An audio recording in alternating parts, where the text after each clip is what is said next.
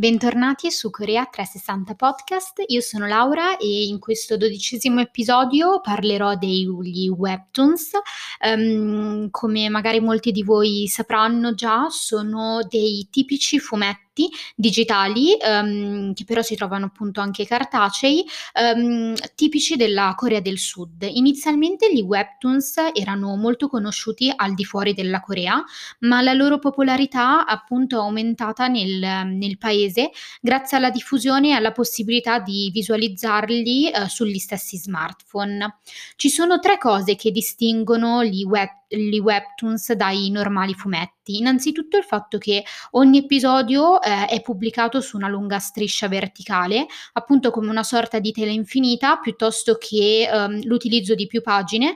Ehm, infatti in questo modo si rende la stessa lettura molto più scorrevole sia sul computer che sullo smartphone.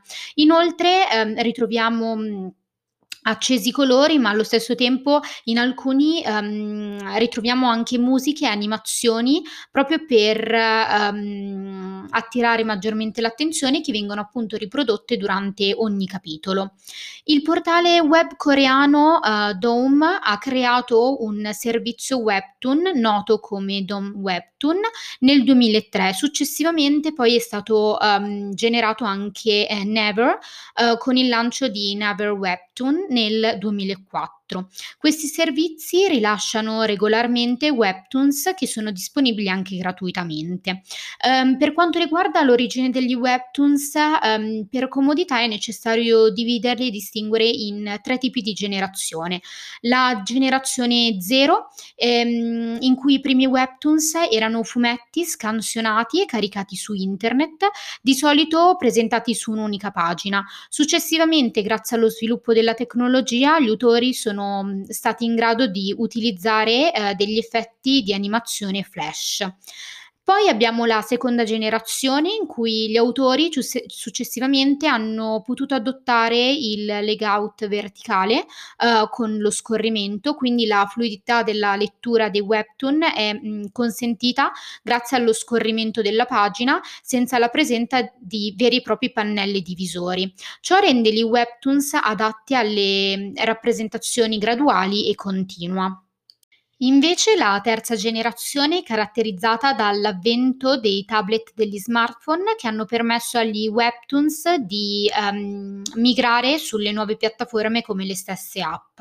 Sono stati inoltre introdotti uh, dei veri e propri suoni per implicare ulteriori espressioni e toni e anche dei movimenti interattivi proprio per creare e portare l'attenzione dei lettori su determinati oggetti.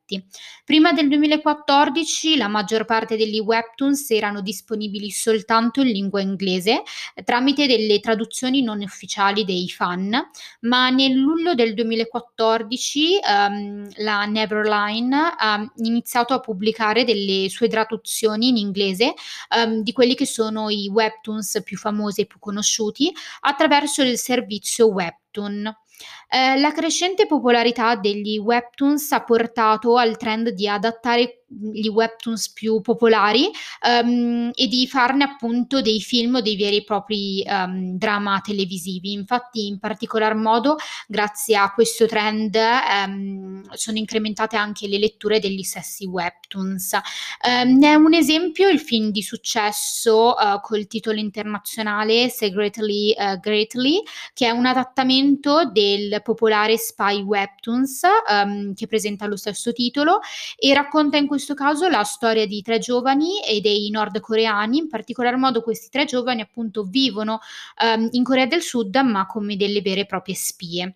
Invece poi abbiamo un ulteriore K-drama mh, mm, che prende il nome di Incompletely Live, eh, che parla appunto um, di uh, lotte uh, all'interno del, um, dell'ambito dell'ufficio, quindi tra gli impiegati di ufficio e in questo caso anche quest'ultimo è un vero e proprio adattamento ad un popolare webtoons che presenta lo stesso titolo.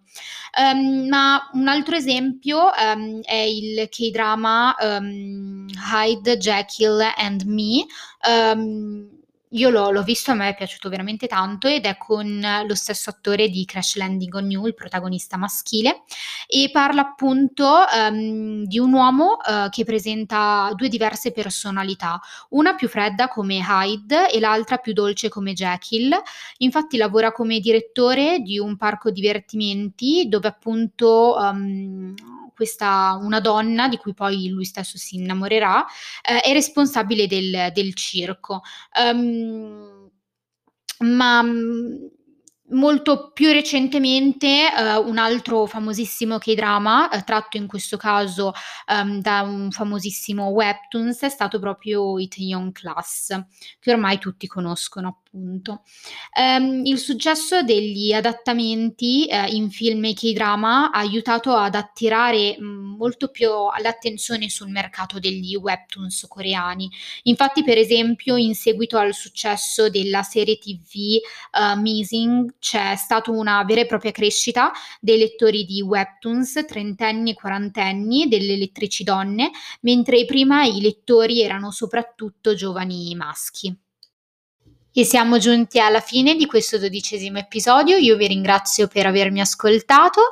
Vi ricordo di seguire la pagina profilo Instagram corea.360.podcast per entrare in contatto con me e mm, in questo caso um, sono sempre graditi qualsiasi messaggio uh, di consiglio o semplicemente uh, di richiesta legata ai prossimi episodi.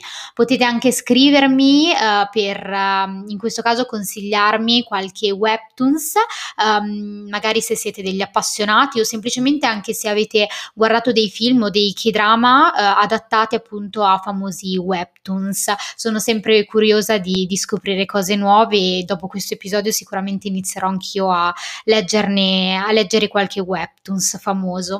Eh, vi ringrazio ancora e vi aspetto ogni sabato alle 18. Buon weekend!